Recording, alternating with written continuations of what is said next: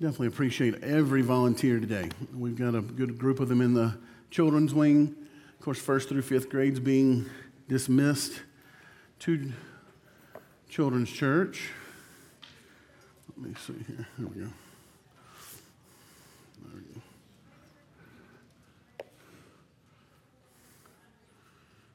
First Timothy, uh, Second Timothy chapter one, if you will. Second Timothy chapter 1. So, today, in a lot of ways, is very um, important to me personally. Um, uh, 2005, which had been 16 years ago, I preached my first church message. I preached in other scenarios before, but I remember I came home from school, and of course, one of the first things they want you to do is preach. And that next two weeks later was Mother's Day, and um, I preached out of a passage that we'll finish up with today. Um, my mother's, one of her favorite passages in all the Bible is uh, Proverbs 31. And so that's what I preached on. And so I got to thinking, I was like, oh man, here we are 16 years later and a lot less hair. a lot less hair. Other areas have, uh, the ministry has been expanded, but um, on the hair end, we have lost all that. 2 Timothy chapter 1. There is no other like mother. So, when, anytime you have a message like this, we have to remember that not everyone is in this particular boat, being a mother. Um, I remember we've been married for five years, and uh, hearing the doctor say you'll never have children, um, that there was some complications and issues, and you'll never be a mother. Um, I remember walking to the car with her that day and really feeling a hurt that I couldn't fix or do anything about, and really feeling kind of helpless. And uh, so I, I definitely know I don't feel that exact same pain. I do understand it. But I think we all, whether we uh, well, we in the category of mothers, only about half of us maybe in this group, hopefully. but it, whether we all in that group are mothers, we can at least be thankful for our mother or the mothers in our life that became mothers because our mother wasn't able to be the mother that we needed. More than anything, we want this message to give glory to God, and there'll be lots of different pieces in, in this. But yes, this is more directed toward, I know, mother specifically, because there really is no other. I found that out a lot in the last couple of weeks. I take great pride and I want to be with my children. Um, practices, games, I want them to know who their dad is. But, buddy, I'd keep Riley throughout a whole week or a whole day or whatever, and I feel like, man, I was there for him today, and all he really could figure out was like, when's mom going to be here? Is mom coming soon? we just, uh, there's, there's a totally different build. We, I can't love like she can love. I wish I could. Like I want to, you know? But it's totally different. She gets there in bed with him and somehow cuddles with him. And those of you that know him, he's not a tiny dude. Um, and like it's so like perfect. And I'll be honest, I can't, I'm not good at that. Like I want to be, you know, I'll come sit here, baby. I'm not, no, I can't do that. Um, there just is no other. And I even ask him like privately, thinking he would maybe tell me something different. So if you like having me around a little bit, and that whole, that, that whole look of like, should I tell you what you want to hear? Wait a minute, I have to be honest. So, Dad, I mean, I, I just wish mom was here. and I said, Yeah, me too. I get it. I totally get it. Mothers in our church, what an unbelievable influence. Just going down to the children's wing and seeing future ladies, women in our church. We've got some teenagers back there today with some, some adults, but already seeing them begin to take steps. And it's just built in. God has given mothers something He didn't give us men, thankfully, right? But this message, of course, isn't all just for current mothers, it's for grandmothers. These ladies that are mentioned in this scripture, the only time they're mentioned in the Bible is this, but we, then we see the importance of grandparents and the part that a grandparent plays. I'm very thankful for my, my, my kids' grandparents. But I'm also thankful for my, for my grandparents, hanging out with them in their house and eating peanut butter and jelly sandwiches and thinking you were just having the best thing in the world and their white beans and cornbread was better than anybody else's, you know, growing up. And we didn't just eat, um, but playing and all. Let's go to our passage, though, this morning in uh, 2 Timothy 1 1 to 5. We're going to read this. We're going to come back to it. I want to make sure we have a good feeling of who the audience is and the writer. So we'll read through it first. 2 Timothy 1 1 to 5. Paul, an apostle of Christ Jesus by the will of God, according to the promise of the life that is in Christ Jesus I don't want to pause throughout this whole reading, but I'm going to tell you that is huge. He's made it very clear who he's talking to here. He's talking to believers, those in, those in Christ Jesus. But specifically to one, to Timothy, verse 2. And if you mark your Bibles, I have this marked My beloved child, grace, mercy, and peace from God the Father and Christ Jesus our Lord. I thank God in whom I serve as did my ancestors, with a clear conscience, as I remember you constantly in my prayers, night and day. As I remember your tears, I long to see you, that I may be filled with joy. I'm reminded of your sincere faith, a faith that dwelt first in your grandmother Lois and in your mother Eunice. And now I'm sure I am sure dwells in you as well. Paul here is writing to Timothy. Our Bible is not given to us in the New Testament in a chronolo- chronological format, meaning this isn't the last book of the Bible that we'll see that was penned by Paul, but chronologically, this is the last book he wrote. You and I know that there's such a value put on last words. And um, in, in, chapter four of this same book, it says, I've, you know, I've fought the good fight. I've finished my course. There is laid up for me a crown. And right before that, he wants to encourage a man who's in more than likely his 30s, young, young pastor. And there's really two main purposes of this book. First of all, there's a lot of false teachers out there giving a gospel that's false. And he's wanting to encourage them to encourage him to stay by the Bible that you have. Now, keep in mind, today we opened up our pads, our books, and we have an entire book, of, an entire Bible, all 66 books. Of course, Timothy didn't have that. But he was saying, stay to what truth that you do have. And then this last purpose of this book, you can almost sense this father son. That's why I really love that one little part, that little phrase, my beloved child. He's wanting to encourage Timothy. He's wanting to see Timothy. There are just certain some people that you see they, that yeah they're not your last name, but they kind of feel like family. And him sitting in jail, of course, right? Which I think it's awesome, by the way. He could actually write scripture. Think about that. No matter what situation we're put in, that's a whole other message or a whole other different day. But this man is in a dungeon, and he's actually writing a letter that we'll read. I mean, that will be read for thousands of years. That's amazing. Now, God had used that. Timothy, though, is in Ephesus, and he's wanting to make sure that he wants to make sure Timothy knows. Look, I want to encourage you in these last words, these last, this last letter I get to write, because he knew he had, he had already been before. The court was ahead of him, and he knew his end would be death. I think that's a privilege too to know, kind of when you're coming to the end, which the words are, are very choice. And it's interesting here, even in this first chapter, the people that are mentioned that'll never be mentioned in any other part of the Bible.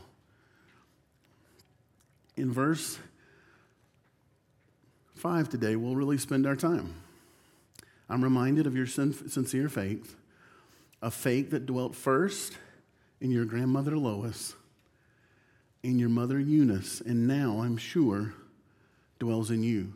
Number one, the significance of a godly heritage in the life of a child. The significance of a godly heritage in the life of a child. Now, let me just say, when, when, this godly heritage, Jeff said something a few weeks ago, maybe months ago now, that when he first said it, it kind of rang, and then I played it over and over again in my head. And there is a real truth and value to this my children's godly heritage the participate, the people who volunteer on any level to influence him in our church, our faith family, I truly believe they're part of his godly heritage. Because Jeff said that day, he said that the, the, could come up, there will come a point when your fake family could mean even more, will mean even more than your own family. And when he said that, I was kind of like, wait, wait, hold up, wait a minute. But boy, he's exactly right. There's a bond. Look, I, I went to lunch with someone this week that I have not known that do not know have not known that long, um, not near as long as my family. But I will tell you, I feel fam- like family with this person. They prayed with me, hugged me, I mean, just encouraged me. We were back and forth in some things, and I thought that can only happen because Jesus is a part of what we're doing. So let me just let me just say this first and foremost. You say, you know what? I don't have a godly heritage. What church do you go to? What church family do you know? What church family are you investing in? And how are they investing in you? What are they walking with you right now? Man, I wish I could take you to a church in um, right outside of Boston. Dude, it's a, it's a totally different deal. They had funerals for their blood family members. They had funerals for them when they accepted Christ because they left the Catholic faith. You want to talk about church family being their family? When they walk in the door, it's all they have, many of them. We had the opportunity to be there and help, help do some work there many years ago. And I was struck by how like tight this group was. But then they explained to you, well, I mean, my grandmother, my mother had a funeral for me because I left the Catholic faith. I was like, what? He said, oh, yeah. That's how serious it is. In the South, you pass a bunch of good quality churches on the way to church, right? And so it almost, it almost, it's not, it's not as important. Or it's, it's when I come to church, I put on a certain feel about myself. Everything's fine. I'm fine. Great, good. Listen, the last two weeks, I've not been fine. I'll just be very honest with you. I came back here that first week after my kid fell.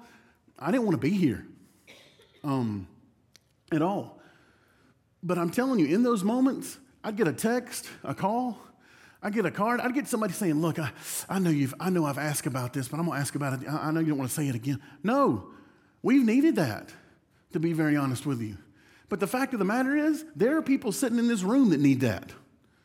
Your hello, your little bit of love you'll show will mean the world to them. And you become part of that godly heritage.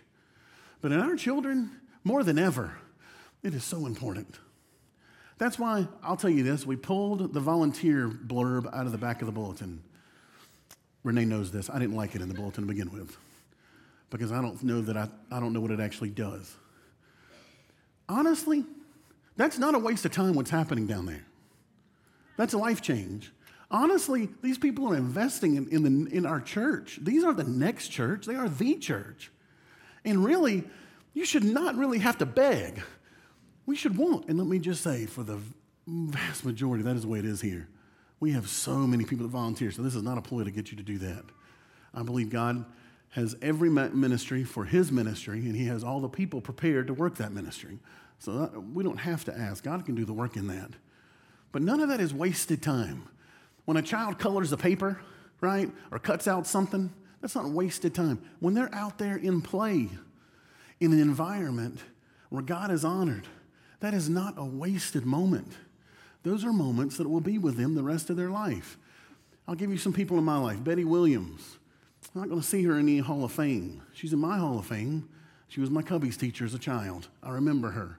I'll remember her going forward. Um, my grandmother, She's not my grandmother, but I always called her that. She's 94 years old when she passed away. I stayed with her when I was a child. I can hear her right now quoting scripture. In those moments, while they seem small and insignificant, they are massive because we're implanting truth in the lives of children. And you say, no, hold up, though. We're the first ones in our family to accept Christ. And, well, you're the beginning. You're the beginning. You're the, you're the start. You say, well, hold up, I'm a single parent. Okay, you can still be the godly heritage. We have, you have a role to play. And by the way, our person in our, in our um, message today, Timothy, he didn't come from the ideal family in any stretch of the imagination. And look what this dude did. I mean, people know, millions of people will know the name Timothy, whether they read their Bible or not. Next one, there's each generation of faith has a responsibility to share their faith with the next generation. I debated whether putting this in here. Each generation of faith has a responsibility to share their faith with the next generation. You say, well, that seems extremely obvious. It's not anymore. It's not obvious anymore.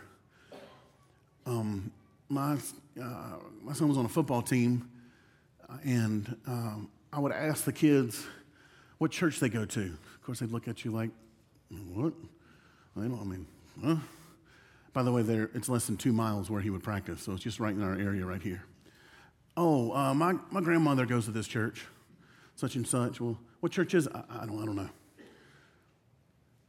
The, at some point, we decided to, to be quiet. Uh, it's been stated before, I think it was actually said something was said last week. I don't have a hard time talking, right?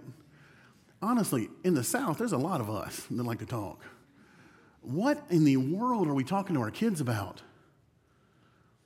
I love football, and you know that. I love to watch my kid play football, right? I got another one that's going to be an athlete, whatever. I love all that. That's going to burn and die, really. It doesn't matter in the long term. You know, whether my team wins a championship or not, it's going to burn. But I hope they know more than anything of the God that we serve. The things that we do because of what Jesus did for us. And I hope you spend time with them. And there are awesome little moments that you're given. It doesn't have to be a specific, all right, let's sit down and have our family devotions and all this big. No, that should happen throughout the day. In the car, just a few moments with you and your child just telling them what God has done for them or asking them, when's the last time you asked your kid, what's God done for you? And just total silence, make them speak. That can be weird, right? Total silence. Don't give them an answer. Ask them, so what's the Lord done for you today? If we don't do this, we're going to be like several of those precious football kids who have unbelievable talent, speed, and skill, but they're dying and going to hell because grandmother didn't apparently share enough to mom, or mom didn't get it, and, and it stopped. And that's how quickly this can go away. We live in a community that's very moral, but is going to hell. The area I live in, oh, such, a, such good people. Yeah, good people go to hell every day. Why? Because we're not talking to our kids from the time they're small. Do you never realize at the age of five, they were instructed, they being Timothy's mom and grandmother, were instructed to give them the words of God, that it wouldn't be a few years later and they would have the entire um, first five books of the Bible memorized. That goes on a whole other thing, and I'll spend a moment here before I get too far, and I don't want to get too far down this road. Even our time with, in, in discipleship with our children, oh, let's give them a little, a little verse or a word. Kids are, kids are amazing. they can retain. You ought to give them chunks you say, well, they can't get all of it. Give them as much as they can hold. I mean, then give them a little bit more. It's not up to me and you. God will use it. I can remember dating Kristen.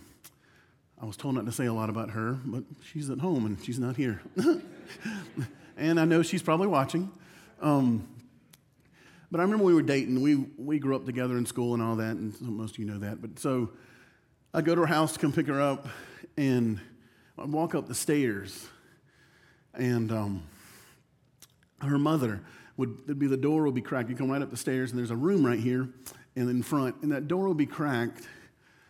I still remember it. I believe the, the paint was yellow on the walls, and there was a rocking chair that she would sit in. Her Bible would be open, and she had been praying. And me as a teenager who's really only there for one reason to get Kristen and leave, right? But I won't forget that. To this day, I can send my mother and my, my mother in law both a text hey, listen, I need you to pray. And I can promise you they will. Hey, I need, we need, I need this encouragement. I need this. Oh, no, listen, we'll go to the Lord right now. And to see multiple times, that was an uncommon thing to come to my wife's house to pick up her for when she, we were kids, to pick her up and see her off in a room by, by herself with the Lord. It was a priority thing. Like I said before, y'all know I like to talk. There would be times when she put the phone away. I'm not going to talk to you right now. I got to spend time with God. That did more for me in those little moments. She didn't say, Brandon, go read your Bible. Go talk to God about it. No, she modeled that. And that's what our kids need to see. That is part of passing it down. A godly heritage, next, next uh, blanks, a godly heritage may not be both parents or even biological parents. If you go to Acts, we find a little bit more about this family. And it's going to come up on the screen in just a moment.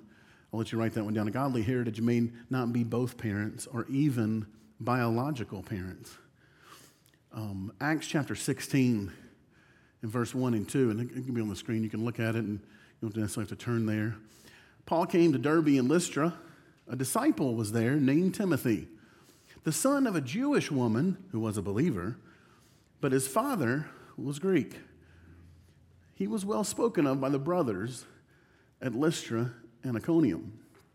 Paul, here on, on a missionary journey, had met Timothy, who had a great testimony of faith. But notice that little phrase in verse 1 but his father was a Greek. This was a mixed family, right? We have, a, we have a Greek and we have a Jew. And in fact, we would find later on, if we kept reading, that Paul himself, all right, kind of stepped in in a fatherly role for Timothy. Because there were things that his, Timothy's father would not allow to be done. And Paul himself did it as an adult. I'm talking about circumcision. Why? Because Timothy's parent, Timothy's mother was a Jew. Now, what's interesting here, and this is also such a beautiful story of redemption, so we got Timothy's grandmother, we know from this was a believer. And I don't want to read into what's not here. We can't say for sure. We believe it, we tend to believe that Timothy's dad was not a believer, which means it's very possible that mom and dad got married and neither one of them were believers. Mom gets saved, dad doesn't, and continues to live the life he was living. Uh, this idea of him being Greek is less about his nationality, it's the fact that he wasn't a follower of Jehovah God. And yet, look at how Timothy turned out. I will say, we have an excuse mentality today. Well, my mom didn't do this, and my dad wasn't this. Well, I didn't grow up in a Christian home. And, and that all may be true. Timothy was not in the most ideal of situations here it, it would, if you read into that a little bit, and I don't want to say what the Bible doesn't say, but it definitely would lead us to believe that Timothy's father wasn't the spiritual leader of the home. Because later, like we read in Timothy, he wasn't even mentioned. In fact, Paul says, My son, I believe Paul looked at Timothy as more than even a spiritual son, but has, as a, he was his father. What an impact, though, of a godly mother. What an impact of a godly grandmother. This family that, despite the current circumstances inside the walls of that home, this godly heritage doesn't have to stop with a certain biological element of children. I'm sure Timothy looked at Paul. In fact, he says, I remember your tears, right? Timothy looked at Paul as, as a spiritual father, and he knew Paul's time was coming like his own dad was dying. Why? Because Timothy's godly heritage wasn't just biological. But then we get to his mother for a moment and his grandmother. What a role grandparents play. I know many of you in here. You take, you keep your kid, you keep your grandchildren, you go pick them up from places. And sometimes, if you were just to be blunt, and the Christian filter wasn't on, You'd be like, I'm sick and tired of doing all this. I've already done this one time. Why have I got to do this again? right? Some of you nicely have said that before. Um, and while I fully get that grandparents shouldn't be overused, there's a better word for that. At the same time, what a role grandparents get to have. What a role. Here we don't see their names, but again, we get back to Timothy and we see she's mentioned in the Bible. And all we know which is this is what's cool. All we know is that she was a godly grandparent, that she poured into a, a child's life. That shows you the value that God puts on that versus what we think we have to accomplish today, right? Or we think we have to have. Anytime you have the opportunity that you can spend, I, I just told someone this, and they're an adult, and I said, hey, your parents, just based on experience alone, you don't know my parents. No, I don't know them like you know them, but they have invaluable wisdom that they can give you. And I know my, my children benefit from grandparents that put into them, they live in front of them, the gospel. And this is exactly really what Timothy had, and he didn't have a, doesn't sound like he had a dad who knew the Lord. It seems Timothy's father was an unbelieving Gentile, leaving his mother and, the grand, and grandmother the responsibility of raising Timothy in the ways of God. And now we're seeing the benefit of that in this passage. But you look all across this town and county and the world today, what do we have now? We used to have absent fathers we have absent parents. Um, that same football team, and I don't want to continue to talk about that, but I was just shocked. It was not uncommon for a 12 year old boy to be at a girl's house for the weekend. And you'd ask, where, the, where are the parents? And they looked at you like, what? Well, they're not there. They're not there. Well, I mean, the dad ran off. It's just the mom. Yeah, but she still has a role and responsibility. I'm thankful that in this passage we see that Timothy's parents' mom did not forego that responsibility. Number two, mothers have a significant role in the salvation and discipleship of their children. Mothers have a significant role in the discipleship, salvation and discipleship of their children. Real quick, flip to 2 Timothy 3:15. We're going to hit verse 14 in a minute too, but let's, verse 15 is our first kind of hit on this particular point. 2 Timothy 3:15 says, "And how from childhood you have been acquainted with the sacred writings, which are able to make you wise for salvation through faith." That word sacred writings, that just means he had the Old Testament. Of course, New Testament wasn't even complete, completed then. But mothers have a, have a role that honestly even dads can't have. There's a closeness there. And I want to pull up this sheet, and I know you can't really see this. These are available in the children's wing. And one of the goals I rate, I'm a big goal, next thing, what can we accomplish this year type person. So I write them down and like, what's our goal? I love to see kids come to Christ, and I love being a part of that. But I think the greatest thing in the world is if a mom and dad can lead their own child to Christ they, they're with that person, those people, they see them every single day. And if there's an environment where they see the gospel lived out as they're giving them the gospel biblically, going through the Bible verses, they've already seen it. What an impact that has. All right? So I give this, and, these are available, like I said, in right there at the children's wing when you, um, when you come in, scan in. But it's awesome about this is what to say and what not to say when leading a child to Christ. Because we have words today we throw out, and I think in the Christendom, some of those words make, oh, yeah, I know what they're saying. When you tell a child, have you asked Jesus in your heart today? What? I'm supposed to cut my, like my heart open or something? Like, is he, is he invading me physically? You know, they, they, don't know what all that means. This is a really easy way, um, and I have parents that send me emails, text, and talk to me and say, hey, my kid's asking questions. I don't know what to say. I mean, what? I, I don't know what to say. Let me say the first thing. If you're saved, right?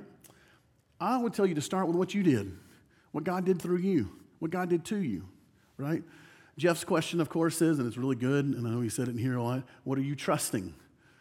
And they'll tell, they'll, if you can get to a point with a child, they'll tell you that. This is a really good tool, and you can have those um, as far as leading a child to Christ and what to say and not to say, really. It really helps you. But there's a, there's a, a, um, a statistic that I want to show. Can you pull that screen up?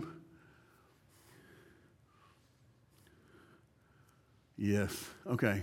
So I didn't draw this even though it looks like I did. Um, okay. All right. So I just want you to look at these for a moment. This is the age, according this is about two years old, so it'd be pre pandemic, um, of when a child or when a person accepts Christ. So you see there's zero to four, it's about 1%. Four to 14, 85%. So 86% from zero to 14 okay? And then you see 15 to 30 is about 10%. Look at that past 30. Age 30 and above, 4% of those who have accepted Christ accepted Christ past 30 years old. So you see how important children's and student ministry is, really? I mean, from zero to 14, it's 86%. And now, if I were to ask you, more than likely, the vast majority of people in this room accepted Christ when they were a child. Now, you say, I didn't, I'm a different home life situation, I, I, I got saved later. That's incredible, though. And let me just say, that really isn't Mike my job. What? You're the children's pastor. That is your job. That's Mike's job. He's going to handle these kids, right? Honestly, you're with them a whole lot more than we are. And we're seeing windows in the life, right? We don't see the whole picture. And what a privilege it would be to be able to lead your child to Christ. Listen, if we get to do that, I mean, that's awesome. It puts you on cloud nine, man. But that's a humbling statistic, too. There comes a point when they become so smart that God's irrelevant when they have such life experience, they don't need God anymore. And this is why we cannot negate our responsibility to continue, if you're saved and you're in here and you have a godly heritage, to continue that, whether you're a parent or a grandparent. We have a responsibility to expand that, to grow that. But Lord willing to see them saved before they're 14 or by the time they're 14. Because the chances of them coming to know the Lord, statistically speaking, are substantially less. Listen, so Timothy's situation wasn't ideal, but his mom still had a massive role in his life, spiritually speaking. And now we see Timothy for generations. Another thing we do, and you can, you can put that back on the verse now if you want to. Um, what we do in children's ministry, and I, I, this just fits here. So, from the time your child comes to uh, Grace Kids as a, as a baby, and then when they can begin to walk just a wee bit, we start in giving them some level, on their level, of Bible. And we go through this whole series called the Gospel Project. From the time they can somewhat get it, let's say three years old till fifth grade, they'll have went through the Bible at least two different times, closely, close to a third time. Now you say that we're not going page by page, okay? All right? We're taking big stories out, big portions out and every year it's actually different. So when you get back, when they go through it a second time, they don't go through that necessarily that same story in Habakkuk that they went to the first time. But at every single lesson, there's this one piece. And I tell them, I tell our people, look, well, it can be super simple. You can literally just read it, okay? If you don't feel comfortable adding or you'd rather just go by that outline, great, do it. But don't miss this Christ connection. So that by the time they get to fifth grade, now we're in that 10 of 10 to 14 now. We've only got a few more years before the, mo- the majority of them are going to accept Christ. That ground should be good and fertile. At least they should have heard it. But at max, they could have only heard that 52 times in a, in a year. That's not enough. That's not enough for me and you, much less a child. The whole point uh, of teaching them that here on Sunday is that, Lord willing, so at some point, Monday through Friday and Saturday, they're getting that gospel lived out in front of them.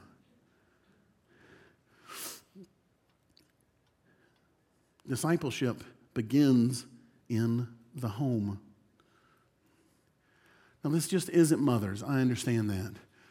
But as we've already stated, the, the influence that a mother has in the time they spend with their children is more than likely is going to be more than a dad could be there. And this isn't necessarily like a classroom build. You do this, you are discipling, whether you want to call it formally or informally, all day. How you respond to things. When things don't go well, and your kids see that, when they see you and your spouse argue, well, we don't do that. Well, good for you. I did yesterday. I mean, you know, I love that. We don't argue in front of the children. Oh, awesome. I wish I could do that. Um, we don't argue all the time in front of the children, is what we say. Okay? But realistically seeing, when we do that, they see exactly how we respond to that situation. And then when we see that reciprocated, you ever had that happen? You know, that thing that you deal with and you see it in your children and you're like, oh man, I know where they got that at. Oh no.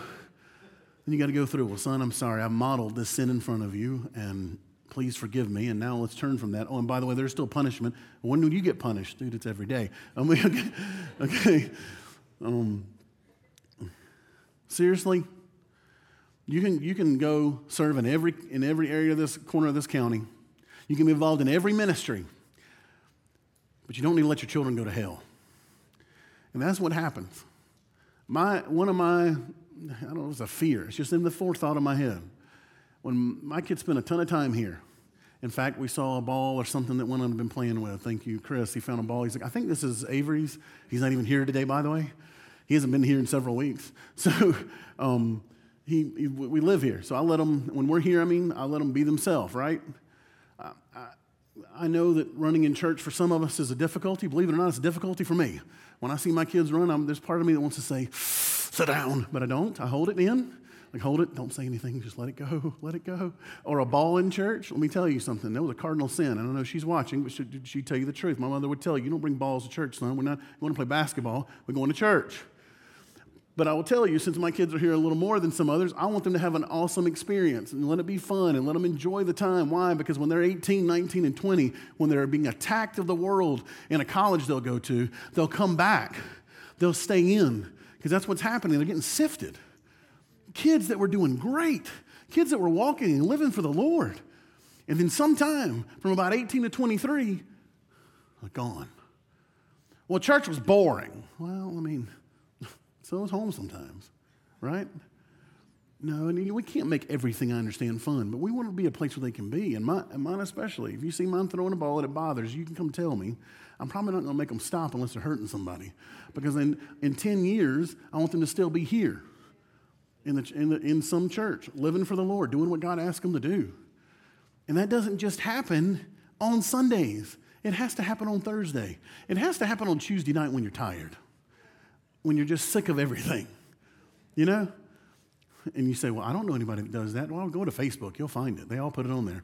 I'm t- I, the, the greatest thing about that of social media is this they pull out their phones and they're like, I'm tired. I want to go to bed put the phone down. you know what I'm saying? This is the best. and if you and if you posted that, I'm not talking about you because I can't remember anybody that did it. All right. Can you believe he said that about me? No, I wasn't talking about you. I promise. Timothy had been taught sacred scriptures from childhood. And this is the cool thing that's happening right now. And the seed of God's word that was implanted flourished in his heart. Man, when you see that little window come on, Ray's told me about, um, Ray Capes told me about seeing kids back in Kentucky that he had seen for years and coming back and seeing those children that he had seen for decades. I mean, uh, when they were children, now they're teenagers and almost adults, and being to pour into them. None of that's going to go away, go, go void. We don't know what God's going to do with it. That's why anytime we can speak some scripture into the life of a child, we have to take that opportunity. We have to. Finally, number three, and we're going to go fast, okay? We're about finished. Number three, saved children have a responsibility to God and to past saints to continue to grow in their faith. Saved children, these are believers now. These are brothers and sisters in Christ as much as they are children, have a responsibility to God and to past saints. Timothy felt a great responsibility to his mother, to his grandmother, but he also felt a great responsibility to Paul to continue to grow in their faith. 2 Timothy 3, we do verse 15. If you go up one verse, verse 14 of 2 Timothy 3, but as for you, continue in what you have learned and have firmly believed, knowing from, from you, knowing from whom you learned it He's telling Timothy there may be false teachers around, but continue to preach the gospel. That gospel that you read as a child, those sacred writings, that Old Testament. Continue. Verse 15, and from childhood you have been acquainted with sacred writings, which are able to make you wise for salvation through faith in Jesus Christ. He's saying, Timothy, don't forget what you started. Don't forget. to a degree, we feel like there's a responsibility. Like we pour into the children, Lord willing, if they accept Christ, they'll begin to reciprocate that. Tell their, their community whether it be at their school community, in their neighborhood, something about Jesus. Why? Because that, begin, that begins to start to complete the cycle, right? And Paul's here saying the same thing to Timothy. Now, I mentioned Proverbs 31, and I want to finish there. See? We're bringing her down the home stretch. Proverbs 31. We're going to read about 21 verses, and don't worry, we're not going to do line by line, you know, precept by precept on this. But when you look at Scripture and you see the star Christian woman, here she is, man. And I will tell you before I read it, I've had a lot of these in my life. I've got a lot of these right now. Just spiritual superstars. Oh, they don't have, you know, maybe some notoriety or fame, but when it goes to Proverbs 31, they live it every day. So, Proverbs 31, and we're going to start in verse 11. We're going to read all 30, I mean, the rest of the end of the chapter. And verse, uh, chapter, verse 10, excuse me. And Eunice and Lois is Proverbs 31. An excellent wife who can find. She is far more precious than jewels. The heart of her husband trusts in her and he will have no lack of gain. She does him good and not harm all the days of her life. She seeks wool and flax and works with willing hands. She is like the ship of the merchants. She brings her food from afar. She rises while it is yet night and provides food for her household and portions for her maidens. She considers a field and buys it. With the fruit of her hands, she plants a vineyard. She dresses herself with a strength and makes her arms strong. She perceives that her merchandise is profitable. Her lamp does not go out at night. Ever come in late and mom's still waiting on you? Her lamp doesn't go out. She puts her hands to the distaff and her hands to hold the spindle. She opens her hand to the poor and reaches out her hand to the needy. She is not afraid of snow for her household, for all her household are clothed in scarlet. She makes bed coverings for herself. Her clothing is fine linen and purple. Her husband is known in the gates when he sits among the elders of the land. She makes linen garments and sells them. She delivers sashes to the merchant. Strength and dignity are her clothing, and she laughs at the time to come. She opens her mouth with wisdom, and the teaching of kindness is on her tongue. She looks well to the ways of her household and does not eat bread, eat the bread of idleness. Her children rise up and call her blessed. Look at this next little phrase. Her husband also, and he praises her. Many women have done excellently, but you surpass them all. Charm is deceitful, and beauty is vain. But a woman who fears the Lord is to be praised. Give her of the fruit of her hands, and let her works praise her in the gates. I want to take a look at a couple of the just a couple of phrases. Notice where her husband is in the gates, right? That would have this, they would be doing um, just a business of the day, right? Leadership would be out at the gates just having a good one. Basically, think about to a degree. I think this is like the front porch conversations.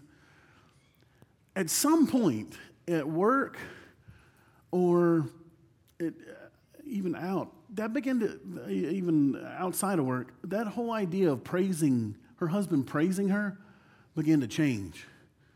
And it began, we go around the water cooler and talk about our wives in an inappropriate manner. Kind of putting them down or mocking them or making fun of them or making light of that. Just like I said before, there are things I won't forget about seeing different family members of mine in the scriptures. I can also remember going to work where my dad worked, and I would see the guys at the water cooler. Yeah, that, and they'd call a certain word by the, give, give their wife a certain word, and she doesn't do nothing around here and puts them down.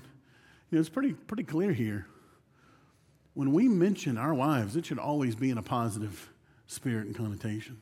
We should be lifting them up.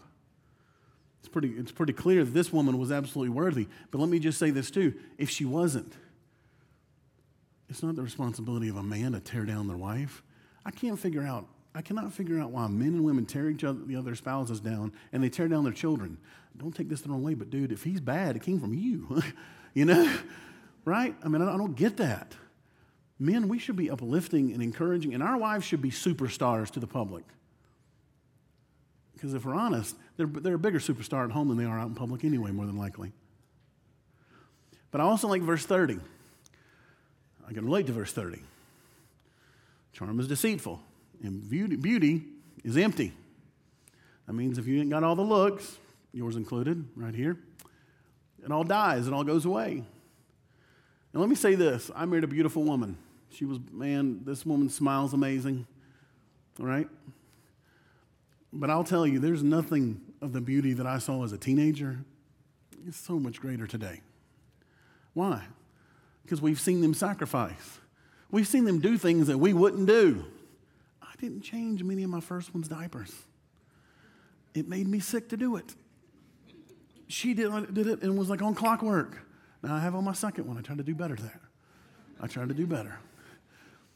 But there's so many things about our mothers that are gorgeous beyond whatever skin tone they have because of all the things they've done for us. So I want to encourage you today to go say, Thank you, Mother. We love you. You say, Our relationship isn't good. You can still say, Thank you, Mother. I love you. We don't talk that often. Yeah, you still can. Be that, be that token of grace. I want to encourage you, if you're a grandparent, I know you put a lot of time in, but your time's not done. We have a lady in our church, she's 99 years old. She can barely see. She's home by herself. And you know what her ministry, she said to me? She goes, My ministry is I get to pray all day for the, for the church, for different people in our church, and our church family. She's 99, and she said, I still have a ministry. I, I said I was trying to keep myself from crying. I don't. I, uh, uh, I, I was like, yes, we need this on a video. yeah, that's the first thing. I thought, can I video you saying that again? Why? Because at 99 it wasn't over. Her ministry wasn't over. You say, but I'm tired. Okay. Just be in your kid's presence. Just your presence means a lot. It can be life changing. Timothy's dad's never mentioned by name. In fact, all we know is that more than likely didn't even know the Lord. That's all we know about this man. But Lois and Eunice will be known for generations, all because they lived in the ways of the Lord and shared it with their family. Graceview Church, as much as we say we're a fake family, and by the way, we've experienced that recently. We're a fa- we're so much beyond just people sitting in a, a seat, right? If the world, I, thought about this, I said, the world could have seen how grace Graceview's ministered to my family in the last two weeks and how it's ministered to others that maybe we don't even know about every little situation. Man, how attractive is the gospel, right? then it is our responsibility to pass this on to our children. And I know here we have many godly mothers that do that.